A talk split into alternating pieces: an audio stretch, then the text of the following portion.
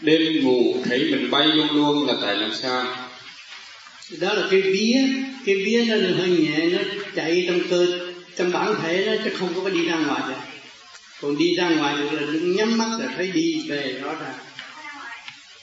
Mới phân tách được những chi tiết tạm bỡ của thế gian và hướng độ mình giải tỏa cho người khác.